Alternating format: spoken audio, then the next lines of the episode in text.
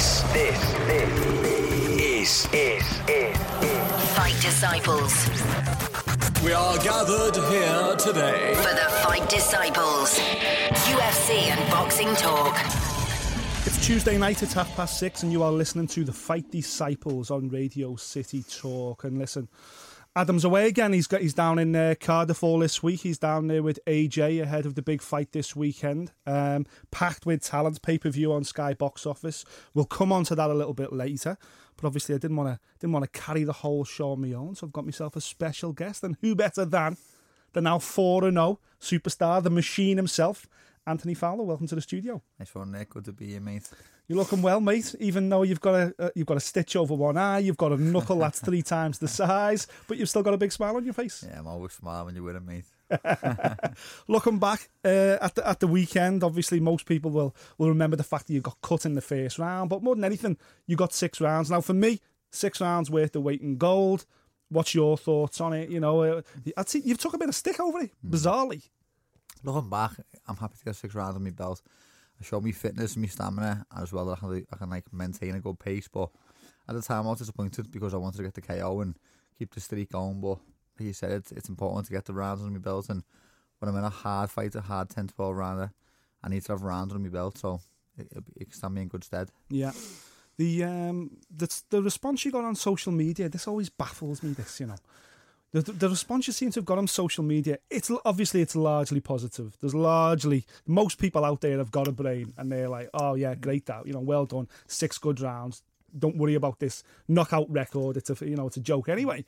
But there's still a fair element who give you stick over it. Like people don't run the bend out. You can never please anyone. I, I don't even try anymore. Give up, give up years ago. But um, like I said, my opponent was very durable. He had 60, 60 fights and been stopped three times, and he took world champions the distance over ten rounds.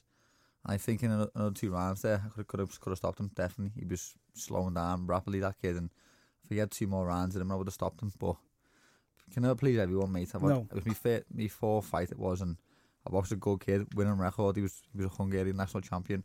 His last fight before me, he beat a kid who was seven zero over ten rounds. So he went a mug, and um, I thought I dealt with him very very easy. Yeah. The um in regards to the, the, the social media goons and all that, you seem to love it. You engage with it. You res- you you reply to most of them. You retweet a lot of them. You know, is is this some is this part of the game that you that is there? You know, ten years ago, social media on this scale didn't didn't mix with boxing. It, it didn't exist. But now fighters have got to appreciate the fact that unfortunately it's out there. And well, you say unfortunately, but in a lot of ways it's fortunate as well. It's a great way to promote yourself. But you seem to get a kick out of engaging with everyone. No, I do find it funny sometimes. I can't lie. Like some of the comments did baffle me, but I thought I think it's funny. I think if I quote tweet them, people can see what they're saying. So my followers can have a little laugh as well. So I just I don't think it's I think it's pointless to just block everyone and be miserable. But I try and have a laugh at them and uh, make them fans hopefully one day. Yeah. The uh, and it's not just you. You know, bizarrely enough, I've seen people have a go at AJ. I've seen people have a go at Tony Bellew. I've seen people have a go at all manner of fighters. You know, even at the weekend, we'll we'll talk about him a bit later on in the show. Darren Till, breakthrough moment in the UFC, and yet there's people on social media giving him stick. It's like, I, I- it baffles me how these people get on with their lives. What what what they get out of it? Oh, I've just I've just give Anthony Fowler stick there on Twitter on I on I Yeah, they get brave behind the keyboard, but like I don't think I've never seen no one say it to me face. Do you know what I mean? no one ever comes to me box show. Went, you know what? I'm not impressed with you for um, over the keyboard, mate. They, they're all very brave. Yeah. Do you think people are saying? Obviously, you put it the other day that um, that uh, uh, you know a lot of fans are like kind of that they, they seem to be they're either hundred percent team machine, the hundred percent fans, or you've got this like marmite effect where they, where like no no no no I'm not having it, I'm not buying it. Why, what do you think that's? Why do you think you've you've come across like that? Again, it baffles me. I don't know. I just I just keep my head down and working. I just I never like promoting it on bad. I'm always trying to be positive to people and help people. I never see me like slagging people off or dismissing the achievements. So maybe people think I'm false or they think I'm whatever, but I am what I am. Do you know what I mean? You've known me since I was a kid. I am who I am. I, I never changed, and um, I just try and be me. Do you think some of it, and I'm being honest here because I've got a touch of it as well, is just abs jealousy? I think people are just jealous of your abs. It's a possibility. Because yeah. you do like to get your abs out. I'm not shy, am I? I'm surprised you've come in today with your shirt on, to be honest with you. I thought your shirt would be off. I was in the gym last night doing sit ups and everything just in case. But you know, it, it's a crazy world that we live in. But again, this social media thing, you, you know, you've got to encapsulate, you've got to grab hold of it because it's an incredible marketing tool as well. Well, definitely, I've always promoted myself. Like I think I've got a massive following. Like you said, I've got a lot of haters, but I've got a lot, lot more fans and like people are buying into me journey. People are interested. I think as a fighter, it's important to be people. People that want to watch you fight. You could be Rigondeaux, who's one of the best fighters on the planet, but no one really wants to fight, watch you fight. Yeah. So like it shows that um, being having a big profile can go a long way. But stylistically, though, you're, you know, Rigondeaux, incredible at what he mm-hmm. does. You know, for people like myself and and, and you, who are, I'd like to think, are students of the game that watch an awful lot of boxing.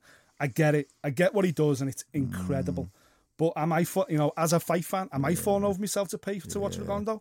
No, I'm not. He doesn't mm. have that aggressive style. Now, from what we've seen from you in the pro ranks so far, four fights in, anyone that chats to me goes, "Oh, I like Anthony Fowler. He's so aggressive, isn't he? He just mm. walks people down and just throws bombs. He just, that's all he's about." And I'm kind of like, "That's not actually what Anthony's about, though." No, me. No, people will see. I've, actually, I've got skills. I'm, I'm a great boxer. I, I got I had a Worlds bronze medal. I was I was three in the world as an amateur through my skills, not just through bomb throwing bombs. But when you fight people at the level I'm boxing at, they can't really deal with my power. And, and as soon as they start throwing shots, and I'm hitting them clean. You don't want to know that that kid the weekend he took a few shots and went to a shell, as all my opponents have. Yeah. His second opponent actually had a little go, and um, he made me look great. Everyone was made up with that fight because he tried to have a little go back, and then that's why he got took out and made me look better. But um, as I go through the levels and, and I get boxers who are ambitious, who, who want to win, who want to be with the champion, they're going to come to fight me, and that's when you see the best of me because I'll, I'll have them like spectacular knockouts then where we're, we're both exchanging and, I'm, and I'm, my technique comes through. Yeah. What's the um? I say you're four fights in now. Four fights in five months. You know what I mean? I, I think it's about time, and I think you've already said publicly that you're ready for a break now. Yeah. Have a little break through till Christmas. But what's the journey been like so far? Yeah, I've really enjoyed it. I've, I've enjoyed every, little bit of it. The training's been like brutal. It's been intense. It's been hard, and I'm I'm, I'm down Sheffield on my own now, um, five days a week. So it's tough being my own mentally, but I think it's making me a tougher athlete. Like I, I'm, I'm pushing myself very, very hard, and um, I think the future is gonna be bright. Yeah, I'd like. I'd definitely like to talk to you a bit more about Sheffield a bit later on. But in, in terms of your performance, obviously for Zachas at the weekend, first time you've uh, you've been extended the distance over in Belfast. Personally, I, I really like the Jay Byrne performance at the Echo Arena. That for me has been the standout so far. But which has been your favourite? Was it the, the second fight with Glavage? Yeah, because the second my opponent, my second opponent was quite gamey. He, um, I think he was nine and five, and he had seven knockouts out of his nine wins. So he fancied himself as a bit of a puncher, and um, he did try and push me back. He tried to have a fight with me, and like I, I showed a lot more in that fight than what, than what I have in the other ones. Like my first opponent was over in a round, Byrne. I just I just bullied him, followed him around the ring, and just um, took him out. And that for Zachas was just was just in a shell. Whereas my second opponent actually threw a few shots, and like I enjoyed the fact that he was trying to hit me back, and I enjoyed that I could slip and counter, and, and he made me look good after Yeah. that fight. Like everyone was raving because like I showed what I was about. So the more people who come to fight me, the better I look. Who- who- What are you doing in the gym? Are you sparring with in the gym? Who, you know, who's who's there on a regular basis down Um, at, at Coldwell's? So like called Lewis Taylor, I think I've sparred the most. He's a super middle. He's, he's boxing Mark Heffron um, in a few weeks, which should be a, should be a good fight. He boxed Jamie Cox's last fight. Done a bit of sparring with him, but in general, I'm sparring a lot bigger men because the ones my own weight, they spar me once, they won't they won't spar me again. Even with like 16 ounce gloves, I, I'm hitting people in the gym. What's um? How's your relationship going with Dave? I noticed on Facebook yesterday you'd put we've been mates for six years now, or whatever it was. That yesterday or today or whatever it was today. today, Yeah, yeah. How's that? How's that working out? Because I know at first, you know, you've had been you've known each other for a while, but it, it- you know, not every boxer, not every coacher have got that relationship where it's going to work. No, no, it's it's very important to have a good relationship, and I've got a lot of respect for Dave. Like I really want to impress Dave every time I'm in the gym. He gets he gets the best out of me because because I respect my coach and I, I understand that he's look what he's done. Jay McDonnell, world champion, Gavin McDonnell, boxer world title, and Tony Bellew, world champion. So in this small stable, he's he's done great with the lads, and um, hopefully I'm the next one to um, be world champion. Hopefully. Yeah, you, you uh, we spoke to you previously, and you said that um, you said that since you've worked with Dave, you feel like you're learning all over again. Like you you've gone back to basics, and you know you were in here. I think it was just a couple of weeks after you'd hooked up with Dave, and you were saying, "Ah, you know, I'm falling over my feet. I feel like I can't even punch anymore." The the the fundam- to anyone that's listening, what what are the fundamental changes then from being, you know, an elite, you know, one of the most de- or the most decorated GB amateur? I think you were. That was what. Definitely one of the most. You certainly went to more tournaments than anybody else, and you know what's the fundamental changes from being at that level to coming over to the pro game? It's just David. He's just changed me shape. Like I used to be a lot more square than what I am now, and like with my hands, I, I said the first time at the gym, I was dropping my jab. I was my right hand wasn't rotating. My feet was a bit square, and like he just probably like I mean the ladders and footwork drills, and I felt awful. Like I couldn't box. Like, like a novice. Couldn't throw one two. Correct. I, I, it was probably frustrating me, but everything he said to me made sense. Like what he was telling me, it weren't like um, I thought, oh, he's, he doesn't know what he's talking about. I know what I'm talking about. Like I listened to everything he said, and it all made sense. And when I was hitting people, I was hitting them hard, and I could feel the difference. So I knew what he was telling me like making sense. And even now, I'm not getting it all fully, but when I do, I can be a different fighter altogether. But you can feel it, yeah. You can feel it when uh, you know if he says Yeah. to do something, you think, "Wow, that's that's not how I used to throw a right cross, or that's not where my feet should be for a right cross." Are you feeling it now, like where you get it and you're kind of hitting the pad, going, "Okay, Yeah, all every, right, I get it." every fight I felt a lot more natural, Dave. Like me, me starting to gel more and more as, as a team. Every fight, Has it surprised you how how much change you've had to make? Because as a as an amateur, I'll be honest, I'll hold my hand up. I used to go, Fowler's great. He's a great amateur, but I can't wait for him to turn pro because mm. his style is suited. That Golden Glove style is made for the pro Yeah. game. Has it shocked you that you've come over and gone, whoa, do you know what? I've, you know, there's quite a few bits I've got to tweak here. yeah, I was surprised. Yeah, 'cause obviously, like you said, everyone's always said to me, "You'd be a great pro. Your style's perfect for it." And my style was perfect for the fans. Like before, when I was an amateur, I used to just get in there and want to want to like take them out. I used to just be on the chest and looking for the big shot. Whereas now I'm a, I'm a lot more conscious about the defence. Like I'm a lot more sad on. Like that Hungarian box the weekend, me old the old me would have been on him a lot more than what I was, but I was thinking the weekend about what's gonna come back, so I went Yeah. on him, on him, on him, on him. I was just like hitting him and then moving and trying like look for the opens, but he just he just weren't giving me them gaps because like he was just a crafty old pro. He, Yeah. he knew he knew when to exchange and when to tie me up. At what stage in the fight did you think, okay, this is going to go the distance? Did you did you kind of did you go into the fight thinking it was going to go the distance, or No, I, I never, to be honest, I- I've got a lot of confidence in my power, and I've watched this. I've watched a lad, and I've watched them box good kids who were like 18 and 0 and go distance, but I thought they don't punch like me, so I Yeah. thought I'll take them out. But Dave did say to me in the change, he went, "Don't go out there all guns blazing, because I'm expecting to go six rounds. This, this kid's only been stopped three times in 60 fights, so just pace yourself." But I, I, still fought every round. I want to get him. I want to get him next round, and then got to the, even when I got to the fifth, I was like, I've got one more to take him out, and I said. I started the sixth round fast, and um, he just he just wouldn't. He just had a good poker face. He was just tying me up, ducking, diving, because he was quite small and compact. yeah, It was hard to like to pick the shots. He was ducking low, and he was just dead tight, and it was just hard to like to get the openings. yeah? Did the did the head clash bother you at all in the first round? Obviously, a little bit of blood. The Sky were talking about it. Oh, maybe this has threw him off his game. Didn't look like it threw you off your game at all to me. But you know, you've been cut worse than that, haven't you? No, just a little, a little paper cut to me. That was. I just found it funny when they were saying that about me because I've been in the wars, mate. Like people think amateur boxing's all tippy tappy, like they win and all. I was having absolute wars with them Eastern European killers, so um, I'm used to all that, mate. And I've I've been through the trenches, so nothing's gonna phase me in, in a boxing ring now. Yeah. Interestingly, when you've you, obviously you're part of this golden generation, I feel of Team GB that are making waves. And there's a couple more out again this weekend. We'll come come to that later in the show. But do you think that the last couple of years in your amateur uh, career was when the head guards went out? You know, and then they had that tournament as well. What was the tournament called that you were in? WSB. Yeah, the WSB and stuff like that. Do you think that is set? Because obviously that's the big question now. Is it working? Has it? Did it set you up for the pro game better, or do you think that the head guards would have give you a bit more protection? Because I've seen you cut once or twice in the WSB. Yeah, I've got one. I've got a few times WSB to be fair, but them fights are a lot more like high paced and like both boxers are ambitious to win, so they're coming together and meeting and heads were clashing. Whereas in the pros, it's a bit more settled. Like the pace is a bit slower. Like when me I uh, got cut the weekend, it was a bit of a free thing, but the lad was a crafty pro. Like I said, he just ducked low through his head in because he, Yeah. he knew obviously I was taller and it was I, I'm gonna come off worse, but. Uh, it did help me WSB and the egg guards coming off like not like the pro fights they don't phase me at all like that blood was nothing to me because like, I'm, an, I'm I'm seasoned now to like fight with no head guards whereas back in the day I might have thought oh I'm, I'm gonna get stopped but I knew I wouldn't because the blood went going to my eyes so I thought it'd be cool this Yeah, yeah. also in action at the weekend. that pretty much the same time as yourself, actually. In fact, you both walk. You both actually the first round, but is exactly the same time, but on, on other parts of the country. We had JJ Metcalf fighting in Leeds. Um, obviously, super welterweight like yourself at the moment. He's uh, banging on the door now. For, I think that was a final British title eliminator. Have you watched that fight back? And you know, do you know Jay at all? Have you trained with them or? I sparred Jay, I think it was maybe the start of this year or last year. Um, good fighter, he's quite rough and tough and very fit. Um, I watched the highlight of his fight and I knew he'd box beat that kid easy because um, I had to spar that kid. Mm-hmm.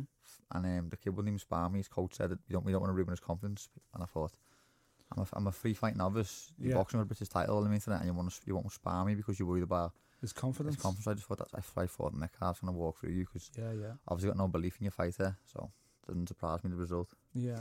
Do you look at? Obviously, it's tough at the moment. You've, you, it's so early in your career, but do you look at the likes of JJ and you know, in a lot of ways, Liam Smith, who's obviously the number one in the country in your weight class at the moment. Do you look at them as you know? Potential rivals in the future, or or do you you know is that something that you can't really think about at the moment? No, no, everyone, everyone my way to rival, 100%. Um, I've got a love, I want to be that, I want to, I want to be champion. So, if I beat all these kids one by one, but I think like Metcalf's probably 12 months away, Liam Smith 18 to two years away. So, just step by step. But this time next year, I reckon if I'm a 12 round fighter, I'll be banging that door for the British title. So, I think Metcalf could be champion. Yeah. Um, Liam Smith's probably obviously above that level now, but see what happens with him and Williams. Yeah. That's an interesting proposition though, isn't it? That you think, you know, in twelve months' time, Echo Arena could have a you know, a real Liverpool derby on our hands there. That's you know, one of the fights that made JJ's dad, obviously Shea there, he was the narc in the park, the the big the big fight they had there, you know. So Yeah. with Andy Holligan, that kind of made him and it go it still goes down in Liverpool folklore. It must be exciting to think, wow, you know, there's a potential there for not one but maybe even two big rivalries at the Echo mm. Arena. Hundred percent, yeah. I think all our stars with John Nicely. I think it'd be great fight for the fans. I'm sure Liverpool would, would love that. Yeah, definitely. And Liam Smith at the end of the uh, December, I think it is now December. yet with Liam Williams, they're going again. Apparently, it's an eliminator. I think it's been moved back to December now, hasn't it? Was it November? I think it's November. If it's been moved back again, that's news to me. But it? Oh, sorry, it was supposed to be this weekend, wasn't it? and they moved it back. November, yeah. yeah. that's right to Newcastle. And uh, yeah, uh, do you fancy Beefy to come through this time? I thought I thought his tactics looked wrong for me the first time Yeah. around, and again it was a head clash that seemed to Mm. upset his momentum early on. I think Lee might have thought off box Canelo like Williams isn't much of a threat, and maybe he took him a bit lightly. I don't know. That's my, that's my opinion. And then obviously Williams is the better boxer early on, and Liam come on strong. But I think this time I think Liam will be a bit more switched on early on. Well, well he knows Williams is I think the best engine, so he'll start a bit faster. And I think I think Liam should beat him Yeah, either on points or maybe stop him late again. Yeah, I thought the first time, you know, I, I kind of agree with Beatty. I think the head clash again on Williams towards the end, and then Lo- Lockett pulling him out. I think that gave them the perfect excuse to pull him out. I think he, he think he, He the fight had changed He then, hadn't it? Yeah, no, I, I was sitting there watching and um, I had Williams a few rounds up, but I thought Liam's gonna, was coming on very strong and, and Liam's looked gassed and the head clash, he should he should have carried on. Obviously, he couldn't see fair enough, but if he would have carried on, the ref would have stopped the fight. Wouldn't have not went to the scorecards, in my opinion. So Yeah, I can't see the centre pulling him out, but like that was a perfect excuse to get him out there. And it, it, obviously, it was a head clash. yeah. Um, you're listening to Fight Disciples on Radio City Talk. I'm Nick Peet, and I'm joined in the studio by the one and only Anthony Fowler. Coming up in part two, we're going to be talking about Sheffield, why he's still down there, why he spends most of his working adult life living in Sheffield, what's the big attraction, um, and also his relationships with the team that he's got around him and everything else. And then we're also going to get stuck into the fact that Anthony Joshua, Anthony's good mate, is fighting this weekend to retain his world heavyweight titles. Stay with us. You're listening to the Fight Disciples podcast. Welcome back to Fight Disciples on Radio City Talk. I'm joined in the studio tonight by the one and only Mr. Anthony Fowler, 4 0 as a pro. But we're going to have a little bit of a break now, aren't we, mate? Mm. Four Yeah. fights in five months. I think that's that's enough for the, your first year, isn't it? Or your first six months. I was half game for um, one or two more, you know, at the end of the year. You wanted to get on the Bellew Haye bill, didn't yeah, you? no, that, that was my goal, and um, I think I would have been, but obviously I've got a bit of a cut now. Needs to heal. I've got a bit of a sore hand that needs to be rested. So Yeah, I can see your hand for me. Yeah, your knuckles like three times the size of it should be. Do you know what it is? Is that is that something from this last fight, or is that something that you've been carrying for a few um, few fights? No, I've had it for a while. To be honest, before my debut, I was sparring and I forgot me me wraps. So I had to wear like a pair of amateur wraps, which is a bit was a bit daft. So I sparred eight, eight rounds, and um, after the spar, my knuckle was killing me. So I got it checked out, and I had like a little torn tendon in my knuckle, and I need I needed I surgery. But I thought there's no way I'm pulling out this debut me. So I had to box one. My hand settled down a lot, so it's been okay for a few months, and then obviously after the fight the weekend, I was catching a lot of head, elbows, stuff like that. So my hand's er pure ballooned up a lot of it, a lot. So I need to um, get it sorted out before I'm, I'm in big fights, and then my hand after five rounds, my, my hand's gone. So I need to get it um, get it fixed SAP. Yeah. Obviously, to a to a fighter, certainly a puncher like yourself, that without your hands, you're knackered. You know, this city's full of them. Joe Selkirk. There's a there's a couple of boxers in this city that have got all the talent in the world, but their hands are now in bits. Um, is that is is that something that you know? Obviously, you've learned over the years. You've got to protect your protect your hands, but is that something that you actively go out to do? You know, do you, do you like rest your hands? Do you put them in warm milk? Do you soak them in vinegar? Is there any like old school tricks that you use? Um, no, to be, to be honest, I, I do I do exercise sometimes, like fingertip press ups, little wrist curl stuff like that. But um, my hands have been okay for like four years now. I've had no problems at all. And the fact that I ate my hands sparring when I had no wraps, like it's frustrating. It's a bit of a schoolboy error, but you know, saying, oh, it'll be okay. Yeah, But um, the way it goes, and you, you live and learn. Won't be doing it again. yeah. And what about the head as well? I can see you've got a little plaster over it at the moment. How many stitches did the doctor put in at the I think, I think it was four in the end, but that, that didn't really phase me. I was actually getting a little video while he was doing it. Are you a video on him actually putting the stitches in? like a little selfie, yeah. I put it, I put it on my Instagram story. Yeah, it doesn't, doesn't phase me that now. I've been there before. Cuts, cuts wise, then how many cuts have you had over your Mate. amateur career? You just lost count. Lost, long, lost count a long time ago, you know. I've had plenty of cuts, mate, and um, it doesn't bother me anymore. Just, just, a fighter, aren't I? Yeah.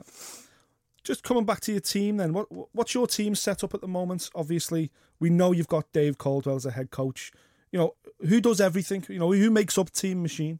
Yeah, I've got obviously Dave's my head coach. Yeah, I've got the lads at Boxing Science, Danny Wilson and Alan. They've been a great. That is asset. this Sheffield, is it? Yeah, they've been a great asset. Them they do all me S and C, all me strength and conditioning, and they've really up up me game, up me strength. Like I'm lifting heavy weights. I think I was doing 40 key chest press and um 40 key dumbbells the other day, and like for me that's that's that's very heavy. I'm it's like me, I think body weight, body weight. So um yeah, everything's going great. I've got a great setup. I've got How did you meet them? How did they come into the um, mix? Obviously, when I was based down in Sheffield, I needed an S and C coach, so I just I looked around. A few people. Oh, so ha- that wasn't something that you already worked with when you were in Team GB or anything? No, they- no. These are brand new. I was, I was considering keeping the GB ones on, but it might have been a little bit confusing with the amateurs and stuff. So I, I just needed my own fresh team, own fresh outlook, and they've been a great asset. Like everyone's always watching me Instagram and like thinking, "Whoa, is S&C serious?" They'd actually train me in a lab, like scientists. Like one of them's like a scientist. Brilliant. So they're, doing all my, all my blood test, checking my lactic acid, all my um, it's all, it's all advanced stuff I wouldn't know about, but I just I give them hundred percent, mate, and I'm, I'm getting the results. Who else is who else is in that team then? So that's your S and C sorted. You've got your, your boxing coach sorted.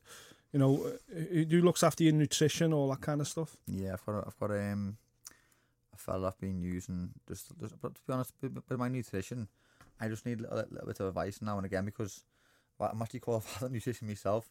I done it um in college. I done a level three personal trainer and nutrition degree, so I've got a decent knowledge, not advanced, advanced, but I know what I'm doing, kind of thing. So I, I eat the right things. I eat like four meals a day, small meals, regular, and um, that's all good. I've got a sports psychologist who works with um, Darren Till as well Mm-hmm. he's, he's Brian, Brian McCready. I've got um, a chiropractor, got me physio. I've got I've got a, I've got a good solid team. Like I'm I'm very blessed to have the team I've got. Yeah, Considering I'm only a, a novice as a pro. of course. And then you know, obviously, we'll we'll come back to Sheffield in a minute. But when you when you're back in Liverpool, who who'd you who'd you work with here?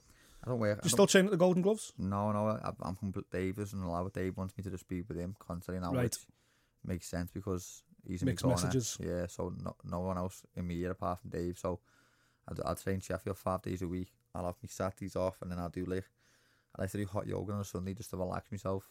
I might do like a little run, but And that's here. That's Yeah. that's on Merseyside. yeah, and I'm Monday morning back back to Sheffield. Who put you onto the hot yoga? Where did that come from? Um, How long have you been doing it for? I've been doing it for years. You know, I, I don't know what it was. Someone, I think someone was recommended it because I had a bad back years ago, and the yoga's really helped me a lot, like with my flexibility, because I'm quite stiff. You know what I mean? So um, the back, the yo- yoga just like loosens me whole, me joints up, me muscles, and like I think it's a big, I think it's a big help for anyone, any athlete to do. Yeah, there's an ex-boxer from Liverpool, Chili. What's his name? Jenkins, that's, Chili that- that- Jenkins, that's yeah, who- yeah. That's who Is that who you do it with? Yeah, yeah, yeah. Happiness yoga. Oh, that's okay. Down on uh, up by in Wavertree, down by Mm. Allerton Road. Yeah, I know where that Yeah. is. Yeah, yeah. You should come down one day, Nick. I've, do you know what I've been wanting to do? I've been wanting to try yoga forever. It's one of them things that it's like uh, it's like Brazilian jiu jitsu. I'm like, oh, one day I'm going to start. I'm going to try it and see see if I enjoy it. But I know I know Chili had a, a, a couple of places open and stuff like that. Are you sitting working as an advisor on a few places, and Yeah, he swears by it. Obviously, Oh, he lives his life by it now.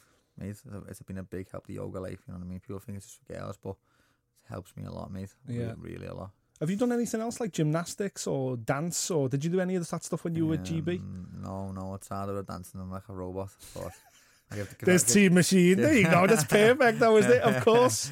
yeah, give it a miss. I thought I'm gonna dance with me, mate. So, so after the fights, when you're in the neighbourhood, you can you're the one doing the robot on the dance floor. Are you? Yeah. Just stiff as a board, yeah. Just stiff hips, but um, I'm, I'm after a few drinks, I think I can have a go. You're all right. Yeah, yeah. Yeah. I thought with your with your girl being a singer and a dancer, I thought mm. she'd have been working on your uh, you know your salsa technique yeah, and all she, that. she did try, but I'm a lost cause. Two left feet. Trust me. What's the um? Okay, so what's obviously Dave Coldwell is the situation why we're back down in Sheffield. It, it's weird that you've had this entire incredible amateur career based out of Sheffield, and then your pro career returns to exactly the same city. Yet there isn't.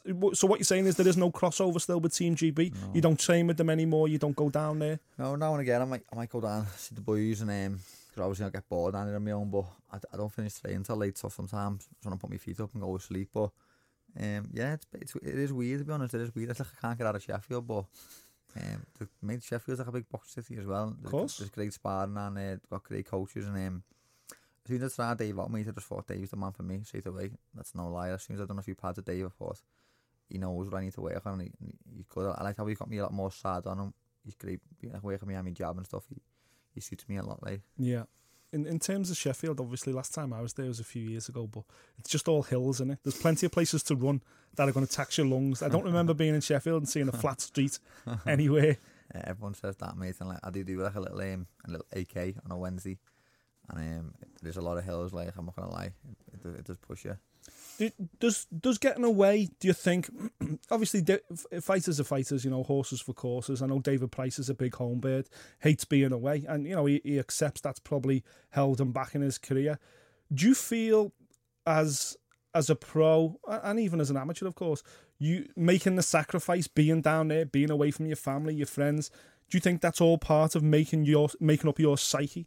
Yeah, definitely. I, I do believe being isolated and being away is like made me a lot strong and for athletes. Like I can't describe how you focused there I'm Like I literally just I'm on my own all day. I just I'm just thinking about how I can get better. Like I am proper obsessed with them with improving and like I don't think there's many people like me who like do whatever they, whatever it needs to be done to do to be the champion. Like I, I will do anything. I'm told by my coach and by my team. Yeah.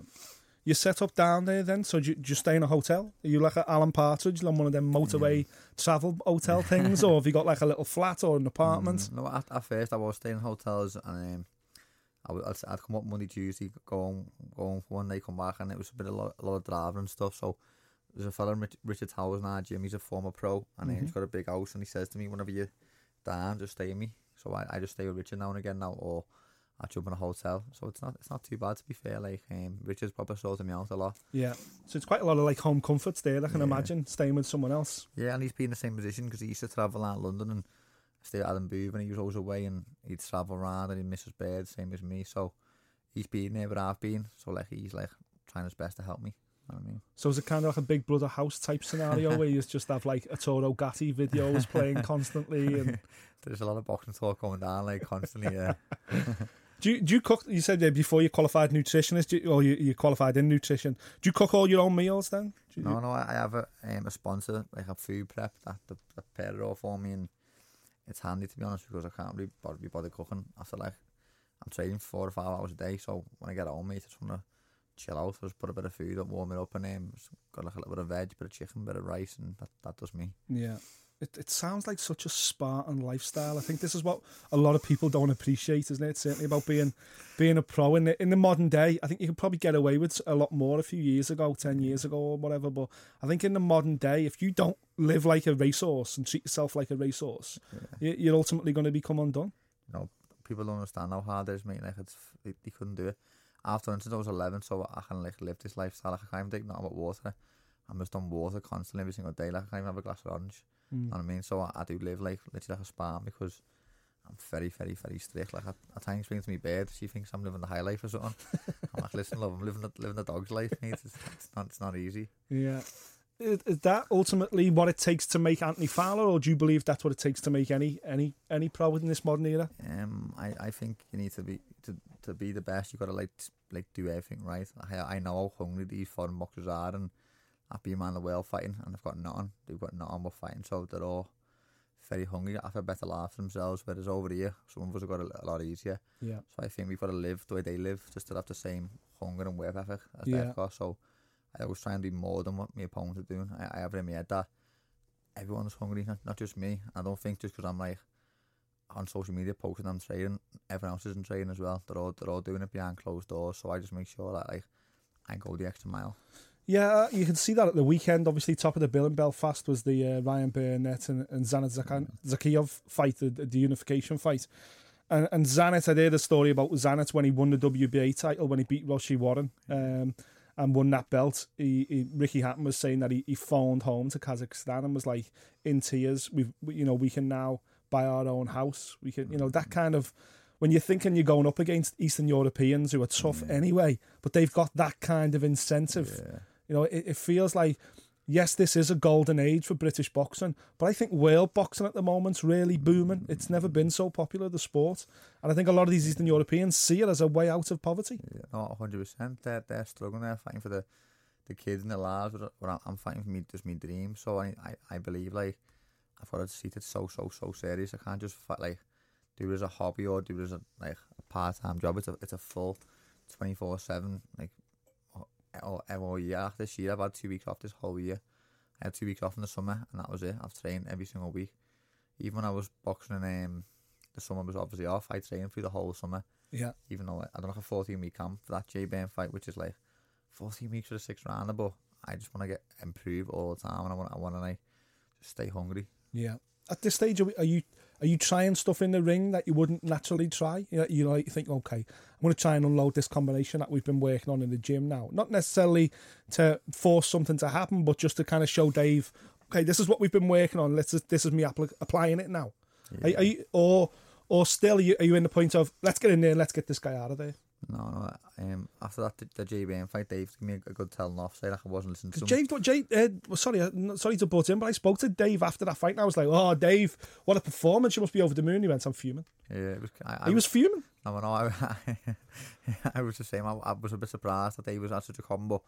He felt as though I wasn't listening to him in the corner when I, I felt as though I was, but when I watched it back, I was a little bit too keen and I was attacking to the, the left all the time. And JBM was just like getting away from me. I went cutting the ring off. I was following around a little bit, and Dave's taught me better than that, so I can see what, where he was coming from. Obviously, he was a little bit harsh. To, I thought myself, but that's just the way he is. He's a, he's a perfectionist, and he, Yeah. he wants what's best for me. And on my second fight, like the weekend, I was very conscious about not not um letting the lad escape. Make sure I was cutting off, stepping across, and taking a little step. So I think the telling off is stuck is stuck into my head, like because I didn't, I didn't want another one.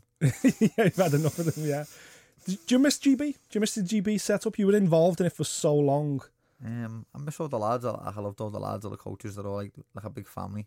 I miss them all a lot, but um, I do enjoy professional life a lot more. I like the um, individuality as a professional. Like it's all about me. It's just it's my team. It's like we are Team Machine, Armour, Team GB. I'm Team Machine. So everyone's there to help me, and because I'm getting a one on one now with Dave and with me S and C, it's like it's made me a new animal. Like I'm in, I'm in such great shape now, like on the scales, and I'm so strong and fit. I can I can do the rounds easy. So I'm like I am enjoying life a lot more. Yeah, this individual one on one, does that suit you? I know a lot of fighters um, will talk about they like training in a team, they like that. If you go to Joe Gallagher's, they're like a team. There's like 10 of them all training at once, or, you know, taking turns, doing doing a bit of sparring, going on pads, doing bags, then they all do yoga together. There's a real like team environment there. Yet then you look at the other side of the fence, someone like Tony Bellew, who's just a complete lone wolf. You know, i- i- do you think that suits you? Is that what it is? You, you like to be it all about you? Yeah, I am. Like, um, I've done the team effort and stuff, and it's good to have people to push you with you. But at the end of the day, I, I don't need no one to push me because I can, I can push myself. And um, having Dave watching every single combination I throw, every single shot. Anything I do wrong, he picks up on it. Whereas Yeah. if he was, he was 10 of us in the gym, you probably throw a few lazy shots and get away with it. Even though you, you don't try to, you just it's just habit. Yeah. So having that one on one, I think it's just improved me as a hot all round fighter. And I, I don't believe I don't believe I've shown nothing in the ring yet. In my fights that what, we're working on, like I I'm sparring in the gym, I'm sparring light heavyweights, I'm sparring super middleweights, and I'm, I'm I'm doing well against them. Do you know what I mean? I'm hitting them. I'm I'm showing me head movements. I'm showing me the me counters. Whereas in my fights, I haven't lost a round yet. I've, I've had a close round. I've, I've only been hit like twice in four fights. Do you know what I mean? That I've that I've felt a little bit. So um, With a fist and not a head.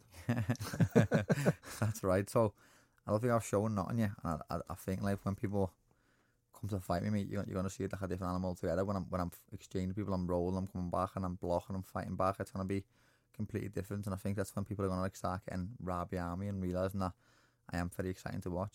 Yeah, oh, it's super exciting. I can't wait for it. To be honest with you, I've been. I've listen. I've been happy so far. Four and zero, three stoppages, mate. I, I'm bought in. I can't wait. 2018, roll on.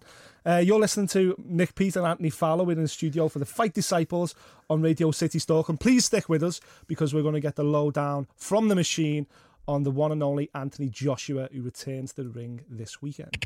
You're listening to the Fight Disciples podcast. Welcome back to Fight Disciples on Radio City Talk. I'm joined in the studio tonight by Anthony Fowler. If you only just join us, where have you been, man? We've been talking about his fight at the weekend. We talked about his busted hand, talking about the cut on his head. He's still got a smile on his face. He's going to have the Christmas off, I think. We're going to have a few months off. We may. Will the abs still be there come January, or will they have to come back? The abs going nowhere, mate. yeah, pass me density. I love it. Listen, for this final part of the show, obviously, I want to look ahead to uh, Cardiff this weekend. Anthony Joshua, I know he's a good mate of yours. But before I ask you about AJ, I don't know how true this is. I hear the rumour that you had a frosty relationship with Rob McCracken during the GB days. Is that true? Did you did you not really get on with him? Or No, no, no, that's probably false. That me and Rob have always been like friends. Oh, right, me and Rob are okay. cool, yeah. yeah, yeah. Do you, do you still speak to Rob and stuff? And Um, I texted him the other day when he won that award just to say well done. And he Yeah. yeah. back saying nice one. It's a it's a funny one with Rob McCracken because obviously he is head coach of GB. He's also head coach of of Kal Yafai as well as Anthony Joshua. They're both fighting this weekend. He's kind of got a foot in in both ponds at the moment. It's a weird situation. Is it, you know, does he spend a lot of time with the GB lads, or is his time split now? Or Um, well, Rob's the performance director. He isn't like necessarily a coach of GB. He just he helps out because he he's got coaching qualifications, but that isn't really Rob's job. Rob's like the performance director, but he likes to, he's he's- like, he mixes the pros and the amateurs because we the amateurs learn from the professionals and it all like it's all working well. Like he, he knows what he's doing and make the results are speaking with, speaking with themselves. Yeah. The um the hookup with AJ obviously it's been it's been electric so far with 19 and 0 with 19 stoppages soon to be 20 and 0 let's be honest with 20 stoppages heading into this weekend um from the outside looking in I like obviously I, I don't know AJ as well as I know you for instance or a lot of other lads uh, I've, I've met him a couple of times he seems like a completely down to earth lad um but what's he really like as a person is is what we see on Sky and all that is that is that just what he's like Yeah, to be honest, mate, he's one of the nicest fellas I've ever met. He's just like proper cool. And I, wouldn't say he's ever changed the famous thing onto his head. What he says, like, stay hungry, stay humble. That That's what he preaches and that's what he stands for. Like, he's just a down to earth fella and he happens to be the heavyweight champion of the world. So, massive respect for Joshua.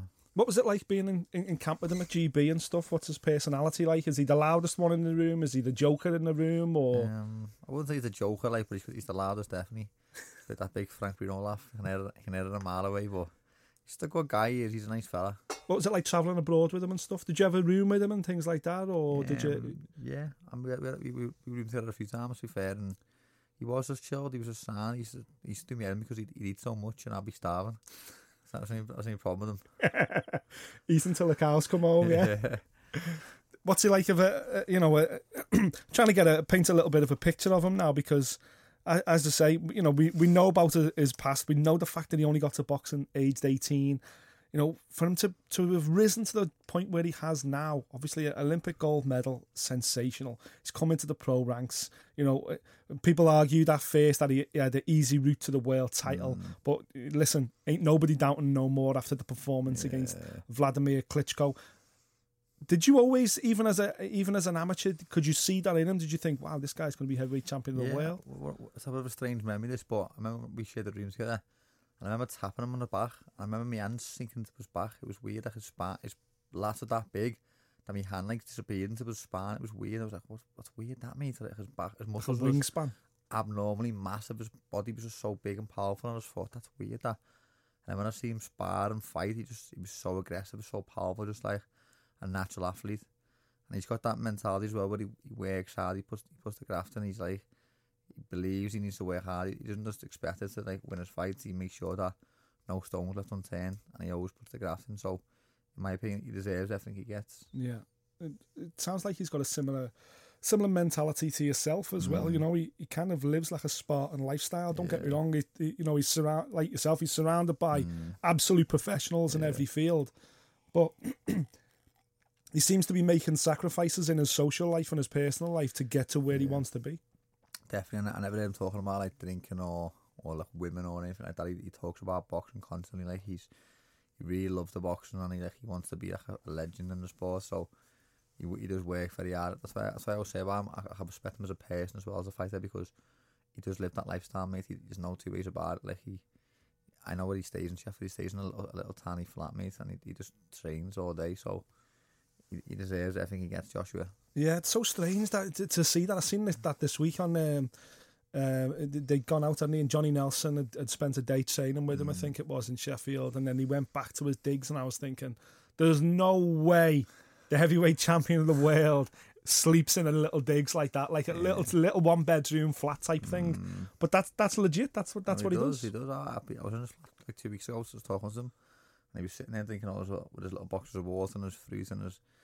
He's got, he's got like a little chef in now. He cooks his food and that's why he's got, he's got his, his little royalties now, but Yeah, he still lives in that little flat, mate. You know what I mean? He's not he's not like in big hotels, getting massages, big beds, silk sheets. He's just living in a, in a little a little flat, like. I find it mad that for him to achieved all he has so quickly, and you know, undoubtedly the riches that come with it, that he's still he's still very much like Rocky One or Rocky Two, rather than Rocky Three or Rocky Four. What was the was it Rocky Three where he's training in the hotel and there's like dancing girls and all like a circus going on? That's where that's where AJ should be now, man. That's what I'd be like if I was him. I'd have all kind of dancing girls and everything while I was sparring. And I think um, he likes his money as well, Josh. So he probably just wants to pay for all that. I think, I think the flat's free. the flat's cheap. That's so funny that he's uh, on the, on the precipice now of, you know, in my opinion, absolute world domination. The performance against Klitschko, I don't know about yourself going in. I was like, wow, this we're, we're going to find out. This was like a sink or swim. It's like throwing your kid in the deep end of a swimming pool and going, go ahead, do it. Because again, he'd had a he'd had a route to world title that you could question. Certainly the way the manner in which he won the world title and then defended it, you thought the caliber isn't there, the quality isn't there. But Klitschko, there's no denying it. The guy dominated the sport for ten years. And to be fair, Klitschko turned up. That was one of my favourite Klitschko performances as well. And yet AJ rode the storm, got up off the floor. That too tells us so much more about him as a man and an athlete than I think all of the, the 18 blowouts that went before yeah, it. No, hundred percent. Like I remember speaking to um someone about David Haye boxing Joshua before David Haye lost to Bellew, and he was saying to me that um Haye would knock out Joshua in two rounds, and I went, mate, listen to me. Haye's dangerous, but if he does not Joshua out in two rounds, Joshua has got the heart of a lion. Joshua will not stop fighting. Joshua's, Joshua's an amateur, was in proper absolute wars, and he's got a massive heart. And against Klitschko, he showed that heart. He's not just a spectacular knockouts. He can, he, when, he, when it gets hard in there and digs in, he's got that grit. Same as myself. Like I know when I when I when I get tested against someone hard, I'm gonna come through with flying colours because I know I've got that grit. And, and Joshua's it's the same. Yeah. I just think it's incredible he stays so stays so humble and stays so grounded when everyone around him's getting mm. so super excited. Do you, do you think this is his last fight in the UK? Do you think next year he'll probably go on he'll have to go and fight in America? Because that's where let's be honest, you know, I, I know he's a very wealthy man already. He's selling out mm. ninety thousand tickets at Wembley Arena and, and recording, you know, millions of buys on pay per view already. But, you know, to make the real Global- money Global. the, the, the you know because you know in theory Floyd Mayweather come out and said I'm the first billion dollar fighter and when you clock up all his all his winnings over his career I think he's just shy of a billion dollars but Anthony Joshua the way he looks the way he walks the way he talks the way he fights truly is the first billion dollar fighter surely the, the, the as a prospect Surely, if he goes to America and becomes a, a, a and he will be because Yeah. he- the Americans will see him for what he is and go, "Wow, this guy's not fake. He's genuine. He's a nice guy. You know, he, his, he wears his heart on his sleeve, and he's just dedicated to the cause. They're going to buy into it. Mm. Yeah, How, how big could this kid go? Oh, he could be the biggest ever, mate. He's that, he's got that much potential. He's got the Olympic gold, two world titles. I think he'll be in Wilder 100%. I think he's too tardy. Wilder is wild by nature as well, isn't he? So I think Yeah. that, that you get exposed enough against Joshua. So I think Joshua could be the first billion, billion dollar man, yeah, 100%. He's still a young guy as well. You know, he's going to be around for a long time. You you know him better than anyone, certainly certainly in this room. But uh, is he driven by money? Um, obviously, he, he likes his money and he's, he's very clever with his money, but um, it must be to the point now where he, he just like he's trying to make legacy because he's got that much money now and he hasn't changed at all. So I think, I think what what, Joshua, he's in a bubble. Like he's he's got tunnel vision, same same as a lot of fighters have, and Yeah. like he just like trains as a little few all these gets back to camp. So he's in that bubble where he just train, train, train. But I think when he comes away from it, you'll see if he'll be like, wow, look what I've achieved, and then um, you you get you know what I mean. He might change then and be like a bit more like luxury and wealthy and stuff, which he, he- he's entitled to. But he's in a bubble, like he's got tunnel vision, and I think when he when he comes away, then um, he'll, he'll realise himself what he's doing, and it's it's unbelievable. Yeah. I think at one point he, you know, hasn't he bought his mum's place now, or he's bought a house now, or whatever. He's, he's kind of he's done them things, them them initial material things that a lot of fighters do. But then since then, as you say, he's still living in that tiny little bed sit in Sheffield and that Spartan lifestyle. For you yourself personally, do you do you have financial goals in terms of obviously you want to become you want to make a you want to make enough money from this sport so you don't have to work again and hopefully your kids don't have to work or certainly can be given a nice life but do you have a goal where you you know I want to get this person that I want to get that I want to I want to repay people I want to make sure I want to buy myself a house I want to get you know do you have these kind of goals in your mind at the moment At the moment, like I'm, I'm motivated by like wanting to win titles and money. The minute, I just believe the money will come. If I, if I achieve my goals, which I want to be like Commonwealth, British, English champion, and then we want to European and world, I believe that the money will come with it. But I don't like to think about the money too much. Obviously, I, I want to get paid what I deserve, and people around me I want to help them and get them little helping hands when I can. My family who are struggling and stuff. But at the moment, it's just more about like being a champion rather than the money. Yeah. Uh, also on in action this weekend, Kal Yafai defends uh, Superfly WBA title, and um, Joey Cordina, Okolie, Buatsi, all on the undercard. Lads you you also know know well. Um, Yafai for me is a sensational boxer, but unfortunately, his size, he, you know, he's never gonna.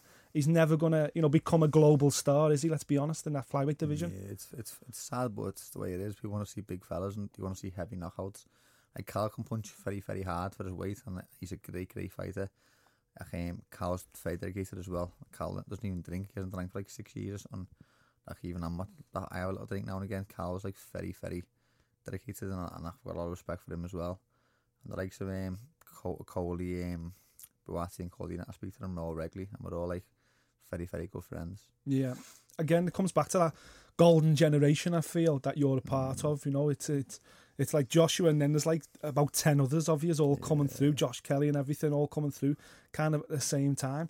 You know, it was only two years ago. I think we we were celebrating the fact that the UK was home to thirteen, or it may have even been fourteen world champions. But the way we're looking here, in two or three years. You know, throw in Tasha as well. Throw you know, throw in Nicola Adams you know, in, in two or three years, we could have 15, 16, maybe more world champions. You know, you've got to feel like the UK are taking over boxing. It's crazy, is mate? I think um, Eddie Hearn's a lot of funk. He's he's made boxing massive in the UK, and like where the monies are, the titles will be as well because it comes hand in hand. But like you said, the the boxing in the UK is absolutely flying. Like the whole team, Yeah. and GB's a great. Like we travel the world, we box the best styles, and when we do turn pro, we're very experienced. Like we've got that um that pedigree.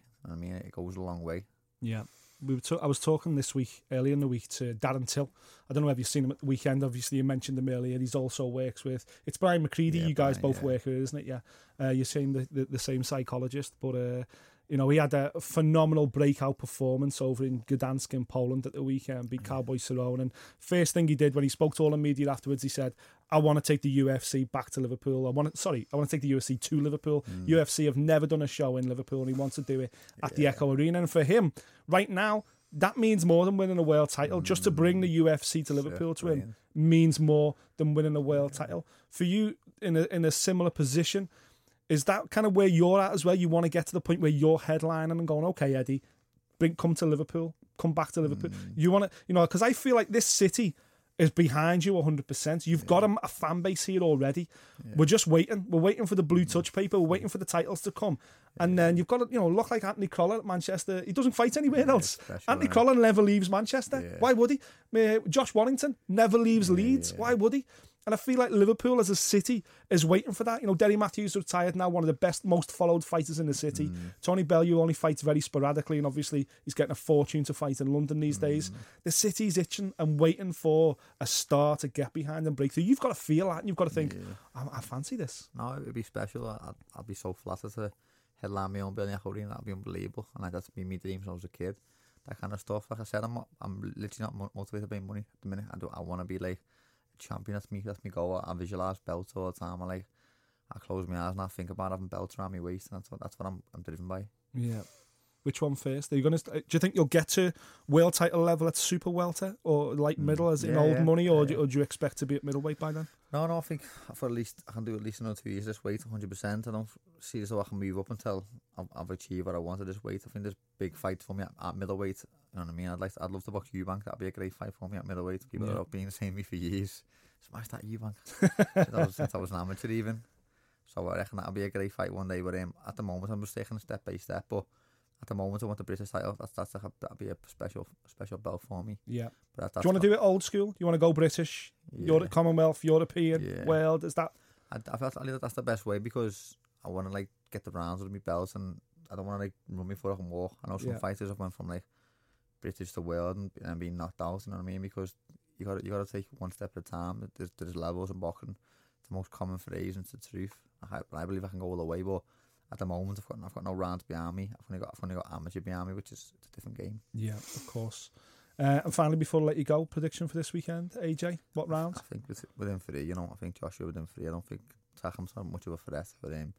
Joshua's power and speed would be too much. Yeah, roll on 2018. Listen, thanks for coming in, mate. No problem. Appreciate it. Anytime. Have a nice break now, and we'll catch up with you again in the new year. Yeah, You're man. listening to Fight Disciples on Radio City Talk. Thank you for listening. If you like what you heard, subscribe via iTunes.